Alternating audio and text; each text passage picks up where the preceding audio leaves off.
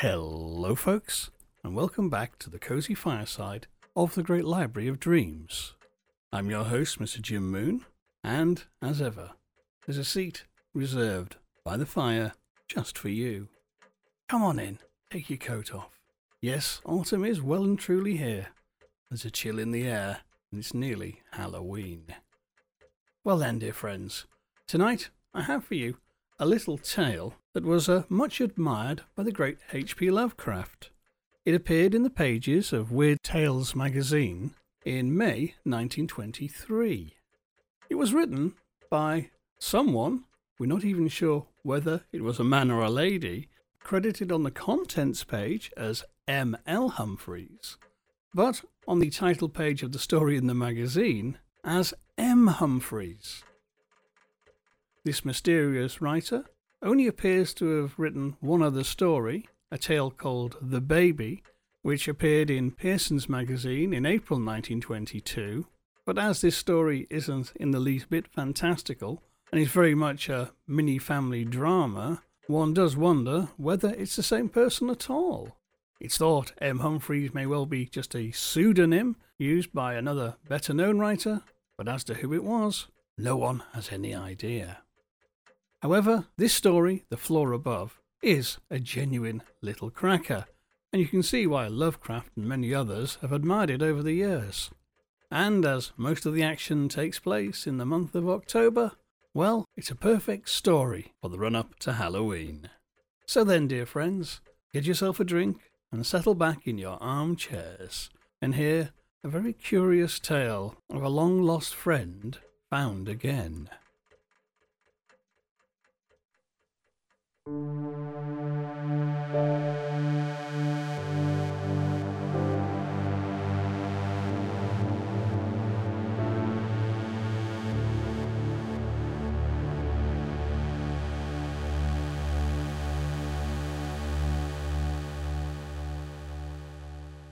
Floor Above by M. L. Humphreys.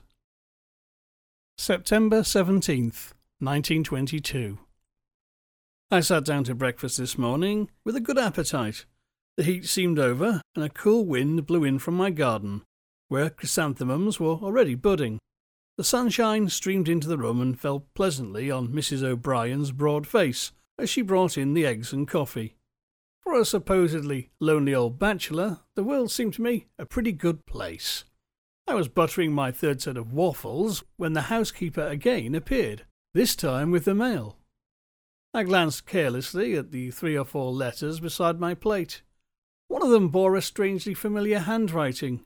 I gazed at it a minute, then seized it with a beating heart. Tears almost came into my eyes. There was no doubt about it. It was Arthur Barker's handwriting. Shaky and changed to be sure, but ten years had passed since I had seen Arthur, or rather since his mysterious disappearance. For ten years I had not had a word from him. His people know no more than I what has become of him, and long ago we gave him up for dead. He vanished without leaving a trace behind him.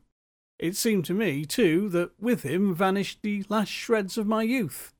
For Arthur was my dearest friend in that happy time.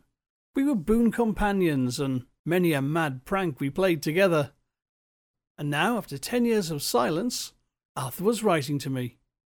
The envelope was postmarked Baltimore.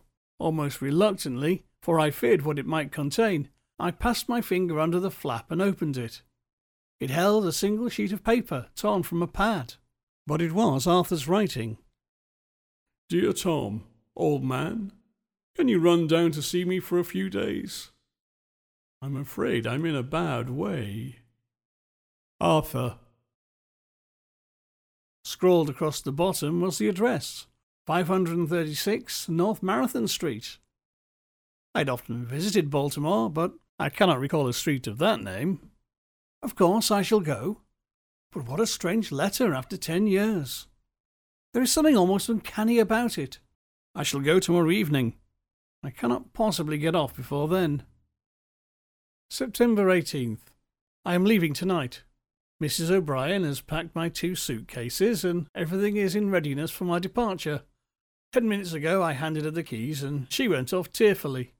She's been sniffling all day, and I've been perplexed, for a curious thing occurred this morning.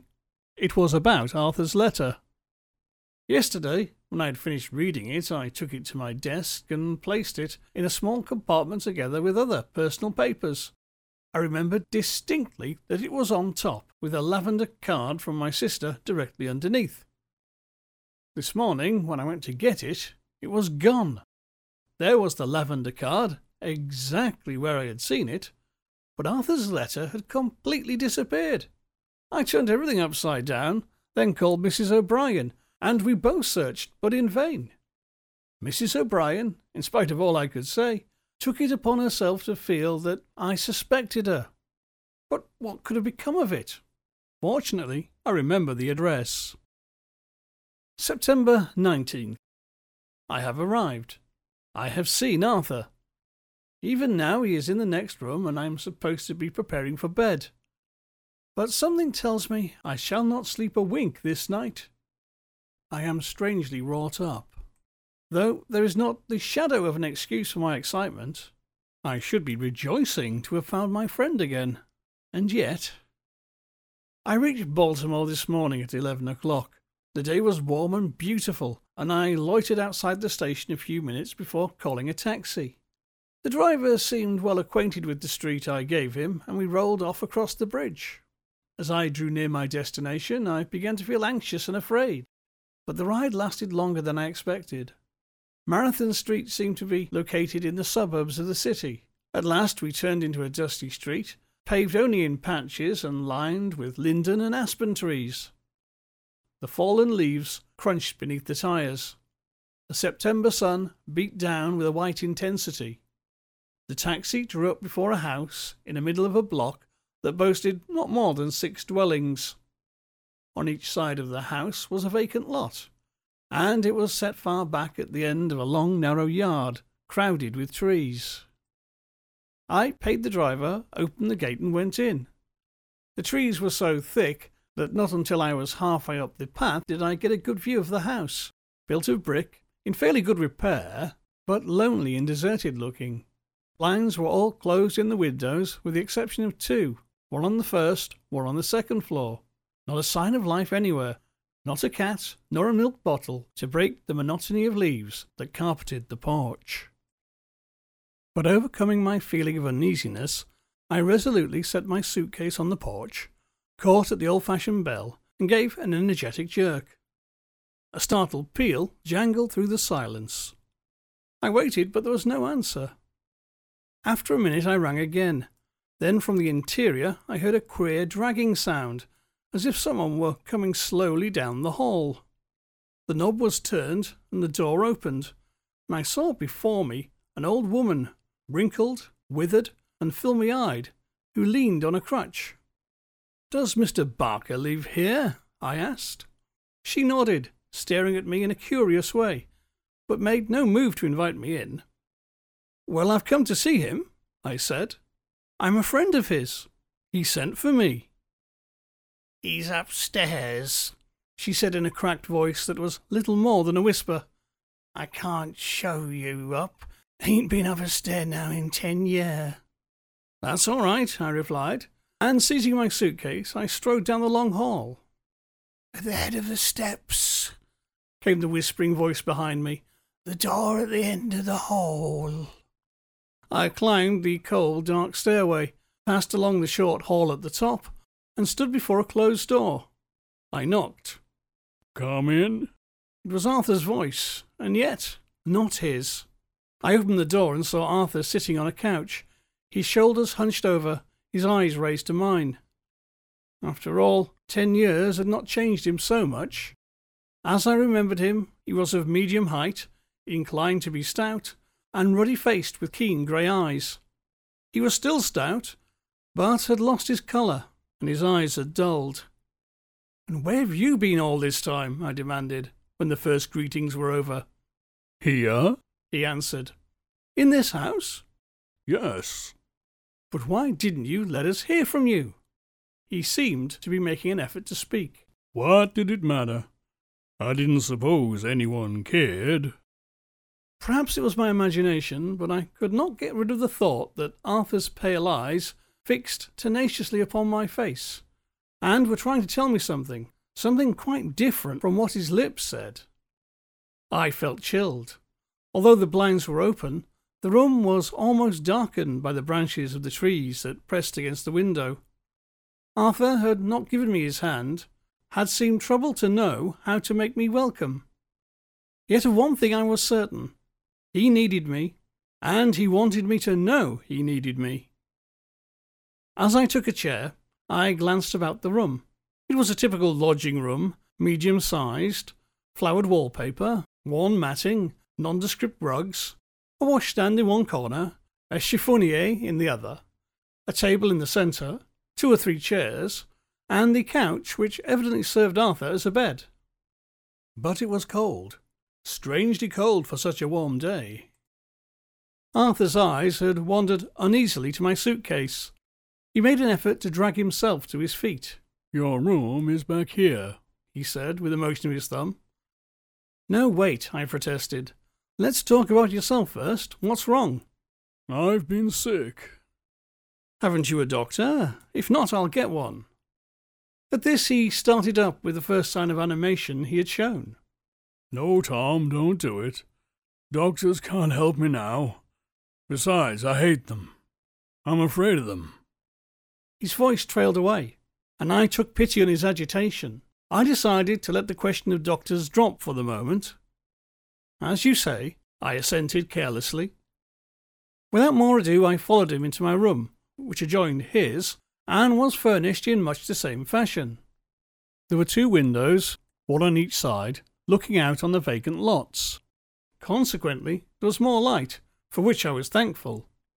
In a far corner, I noticed a door, heavily bolted.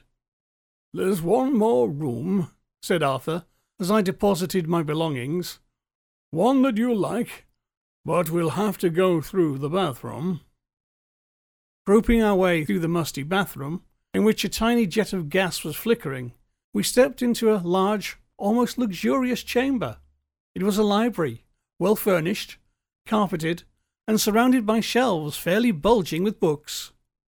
But for the chilliness and bad light, it was perfect. As I moved about, Arthur followed me with his eyes. There are some rare works on botany. I had already discovered them. A set of books I would have given much to own. I could not contain my joy. You won't be so bored browsing around in here. In spite of my preoccupation, I pricked up my ears. In that monotonous voice there was no sympathy with my joy. It was cold and tired. When I had satisfied my curiosity, we returned to the front room, and Arthur flung himself, or rather fell, upon the couch. It was nearly five o'clock and quite dark. As I lighted the gas, I heard a sound as of someone thumping on the wall. That's the old woman, Arthur explained. She cooks my meals, but she's too lame to bring them up. He made a feeble attempt at rising, but I saw he was worn out. Don't stir, I warned him. I'll bring up your food tonight. To my surprise, I found the dinner appetizing and well cooked, and in spite of the fact that I did not like the looks of the old woman, I ate with relish. Arthur barely touched a few spoonfuls of soup to his lips and absently crumbled some bread in his plate.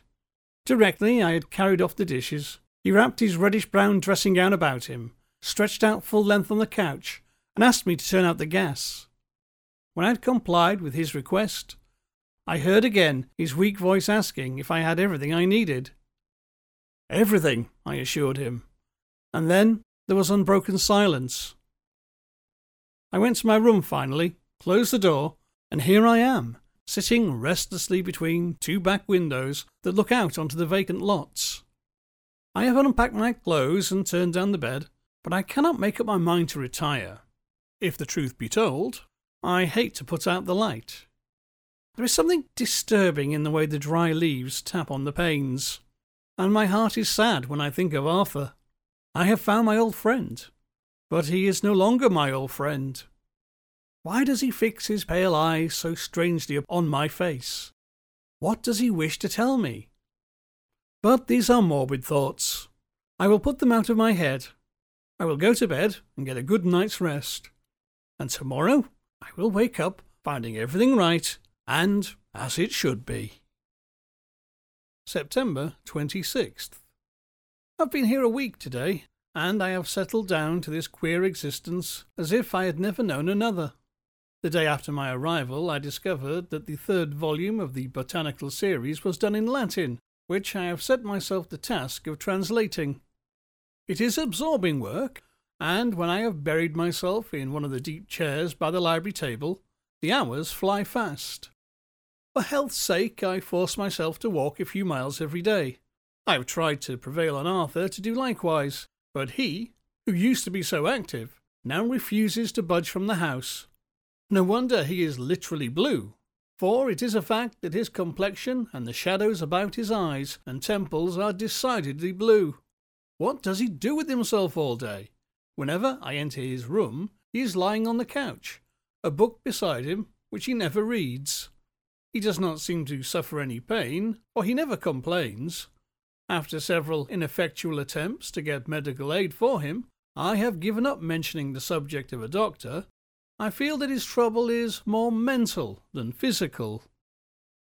September 28th. A rainy day. It has been coming down in floods since dawn, and I got a queer turn this afternoon. As I could not get out for my walk, I spent the morning staging a general house cleaning. It was time. Dust and dirt everywhere. The bathroom, which has no window and is lighted by gas, was fairly overrun with water bugs and roaches.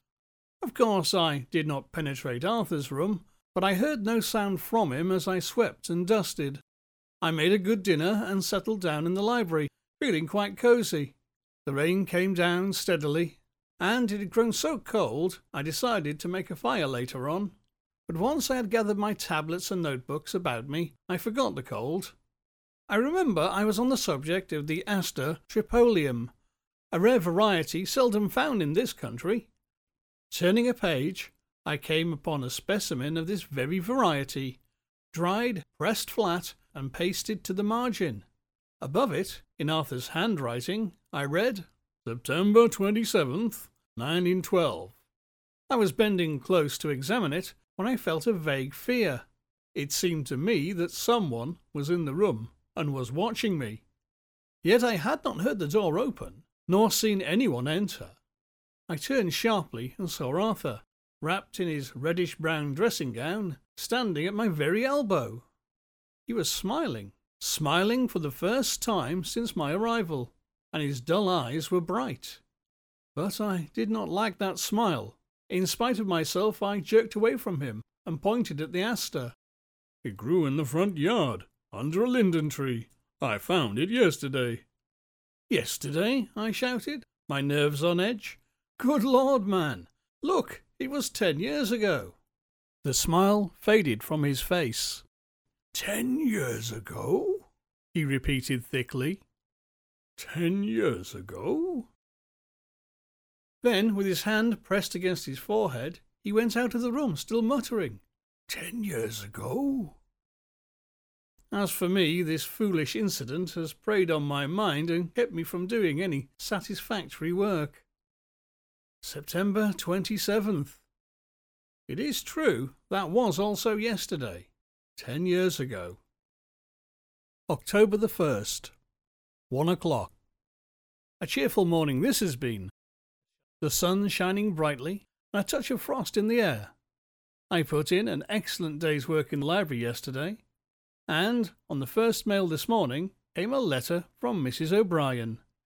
She says the scarab chrysanthemums are in full bloom. I must positively run up for a day before they are gone. As I lighted a cigar after breakfast, I happened to glance over at Arthur and was struck by a change in him for he has changed. I ask myself if my presence has not done him good. On my arrival, he seemed without energy, almost torpid. But now he is becoming restless. He wanders about the room continually, and sometimes shows a disposition to talk. Yes, I am sure he is better. I am going for my walk now, and I feel convinced that in a week's time I shall have him accompanying me. Five o'clock. Dusk is falling. Oh God, what has come over me? Am I the same man that went out of this house three hours ago? And what has happened? I had a splendid walk, and was striding home in a fine glow. But as I turned the corner and came in sight of the house, it was as if I looked at death itself. I could hardly drag myself up the stairs, and when I peered into the shadowy chamber and saw the man hunched up on the couch, with his eyes fixed intently on my face, I could have screamed like a woman. I wanted to fly, rush out into the clear, cold air, and run, to run and never come back. But I controlled myself, forced my feet to carry me to my room.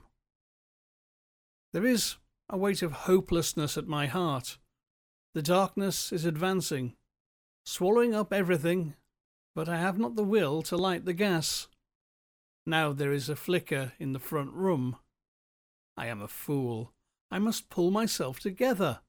Arthur is lighting up, and downstairs I can hear the thumping that announces dinner. It is a queer thought that comes to me now, but it is odd I have not noticed it before. We are about to sit down to our evening meal. Arthur will eat practically nothing, for he has no appetite. Yet he remains stout. It cannot be healthy fat, but even at that, it seems to me that a man who eats as little as he does will become a living skeleton. October the 5th. Positively, I must see a doctor about myself, or soon I shall be a nervous wreck. I am acting like a child. Last night I lost all control and played the coward. I had gone to bed early, tired out with a hard day's work. It was raining again, and as I lay in bed, I watched the little rivulets trickling down the panes. Lulled by the sighing of the wind among the leaves, I fell asleep. I awoke, how long afterwards I cannot say, to feel a cold hand laid on my arm. For a moment I lay paralyzed with terror. I would have cried aloud, but I had no voice. At last I managed to sit up, to shake the hand off. I reached for the matches and lighted the gas. It was Arthur who stood by my bed. Arthur wrapped in his eternal reddish brown dressing gown. He was excited. His blue face had a yellow tinge, and his eyes gleamed in the light. Listen, he whispered. I listened but heard nothing. Don't you hear it? he gasped and pointed upstairs. Upstairs? I stammered. Is there so somebody upstairs? I strained my ears, and at last I fancied I could hear a fugitive sound, like the light tapping of footsteps. It must be somebody walking up there, I suggested. But at these words, Arthur seemed to stiffen. The excitement died out of his face. No, he cried in a sharp, rasping voice. No, there is nobody walking about up there. And then he fled into his room. For a long time I lay trembling, afraid to move. But at last, fearing for Arthur, I got up and crept to his door. He was lying on the couch, with his face in the moonlight, apparently asleep. October 6th. I had a talk with Arthur today. Yesterday I could not bring myself to speak of the previous night's happening, but all this nonsense must be cleared away. We were in the library. A fire was burning in the grate, and Arthur had his feet on the fender. The slippers he wears, by the way, are as objectionable to me as his dressing gown. They are felt slippers, old and worn and frayed around the edges, as if they had been gnawed by rats. I cannot imagine why he does not get a new pair. Say, old man, I began abruptly, do you own this house? He nodded. Don't you rent any of it? Downstairs, to Mrs. Holland. But upstairs? He hesitated and shook his head. No, it's inconvenient. There's only a peculiar way to get upstairs. I was struck by this. By Jove, you're right. Where's the staircase? He looked me full in the eyes. Don't you remember seeing a bolted door in the corner of your room? The staircase runs from that door. I did remember it, and somehow the memory made me uncomfortable. I said no more and decided not to refer to what had happened that night. It occurred to me that Arthur might have been walking in his sleep. October 8th. When I went for my walk on Tuesday, I dropped in and saw Dr. Lorraine, who is an old friend. He expressed some surprise at my run-down condition and wrote me a prescription. I am planning to go home next week. How pleasant it will be to walk in my garden and listen to Mrs. O'Brien singing in the kitchen. October 9th. Perhaps I had better postpone my trip. I casually mentioned it to Arthur this morning. He was lying relaxed on the sofa, but when I spoke of leaving, he sat up as straight as a bolt. His eyes fairly blazed. No, Tom, don't go. There was a terror in his voice, and such pleading in it that it wrung my heart. You've studied alone here ten years, I protested, and now? It's not that, he said. But if you go, you will never come back. Is that all the faith you have in me? I've got faith, Tom. But if you go, you'll never come back. I decided that I must humour the vagaries of a sick man. All right, I agreed. I'll not go. Anyway, not for some time. October 12th. What is it that hangs over this house like a cloud? For I can no longer deny that there is something, something indescribably oppressive. It seems to pervade the whole neighbourhood. Are all the houses on this block vacant? If not, why do I never see children playing in the street? Why are passers by so rare? And why, when from the front window I do catch a glimpse of one, he's hastening away as fast as possible? I am feeling blue again. I know I need a change, and this morning I told Arthur definitely that I was going. To my surprise, he made no objection. In fact, he murmured a word of assent and smiled.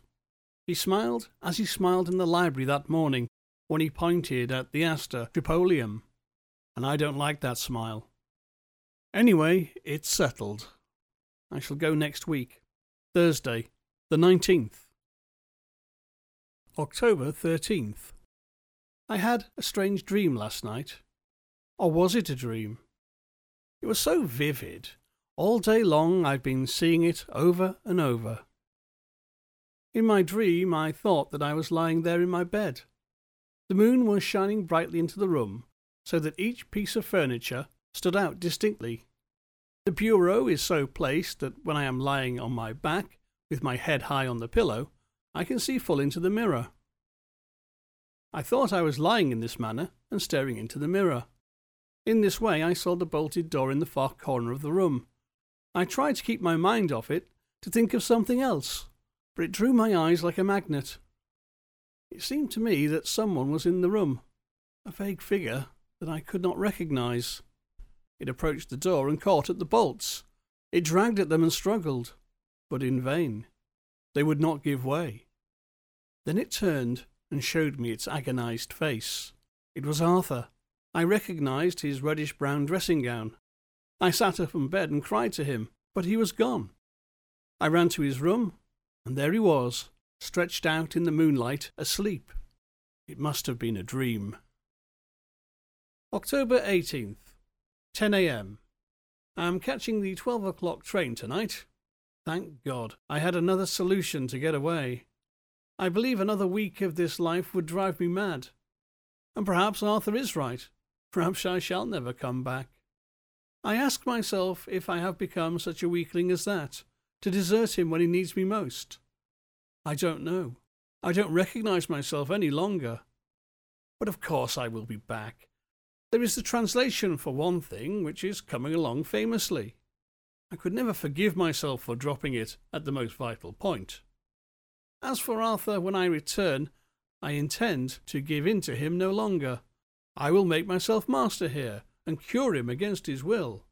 Fresh air, change of scene, a good doctor. These are the things he needs. But what is his malady? Is it the influence of this house that has fallen on him like a blight? One might imagine so, since it is having the same effect on me. Yes, I have reached that point where I no longer sleep. At night I lie awake and try to keep my eyes off the mirror across the room. But in the end I always find myself staring into it, watching the door with the heavy bolts. I long to rise from the bed and draw back the bolts, but I am afraid.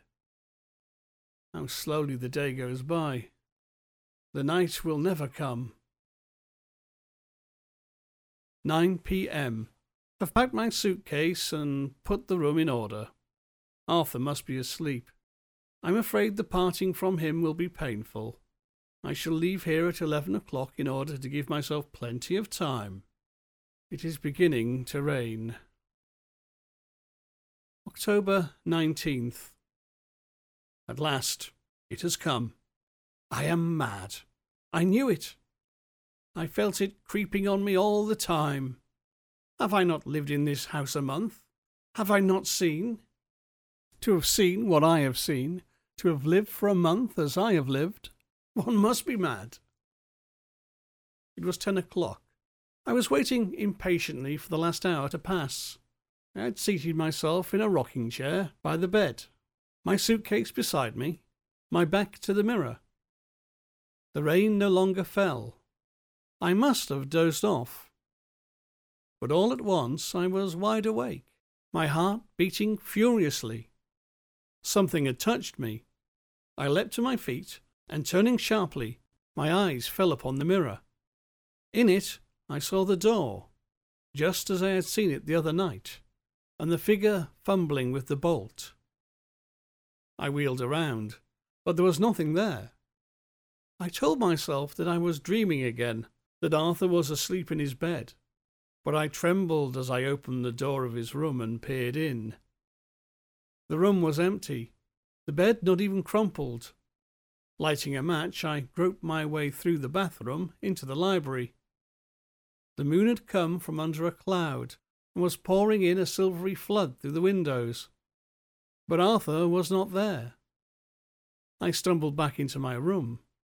The moon was there too, and the door, the door in the corner was half open.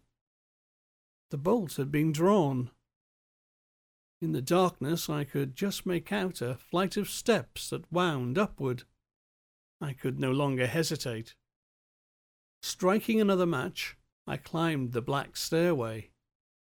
When I reached the top, I found myself in total darkness, for the blinds were tightly closed. Realizing that the room was probably a duplicate of the one below, I felt along the wall until I came to the gas jet. For a moment, the flame flickered, then burned bright and clear. Oh God, what was it I saw?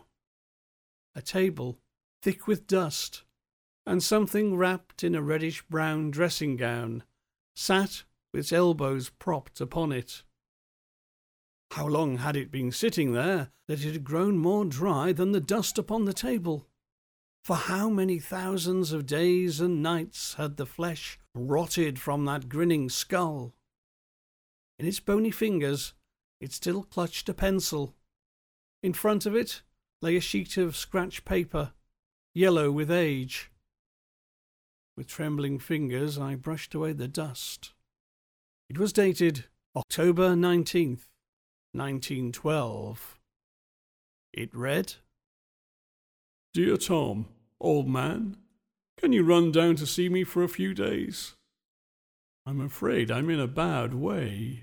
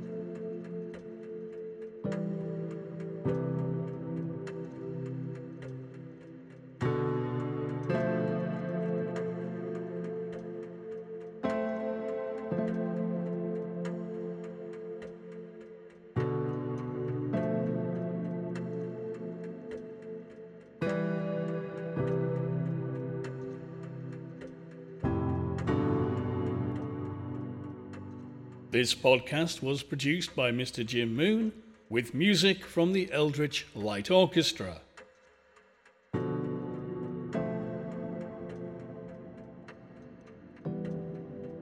If you enjoyed this show, please consider leaving us a review or a rating so other people can find it.